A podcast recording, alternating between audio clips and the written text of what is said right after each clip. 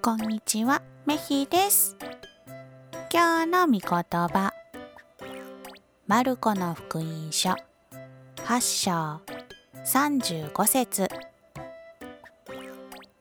自分の命を守ることばかりにとらわれている者はそれを失います。私と福音とのために命を捨てる者が命を得るのです。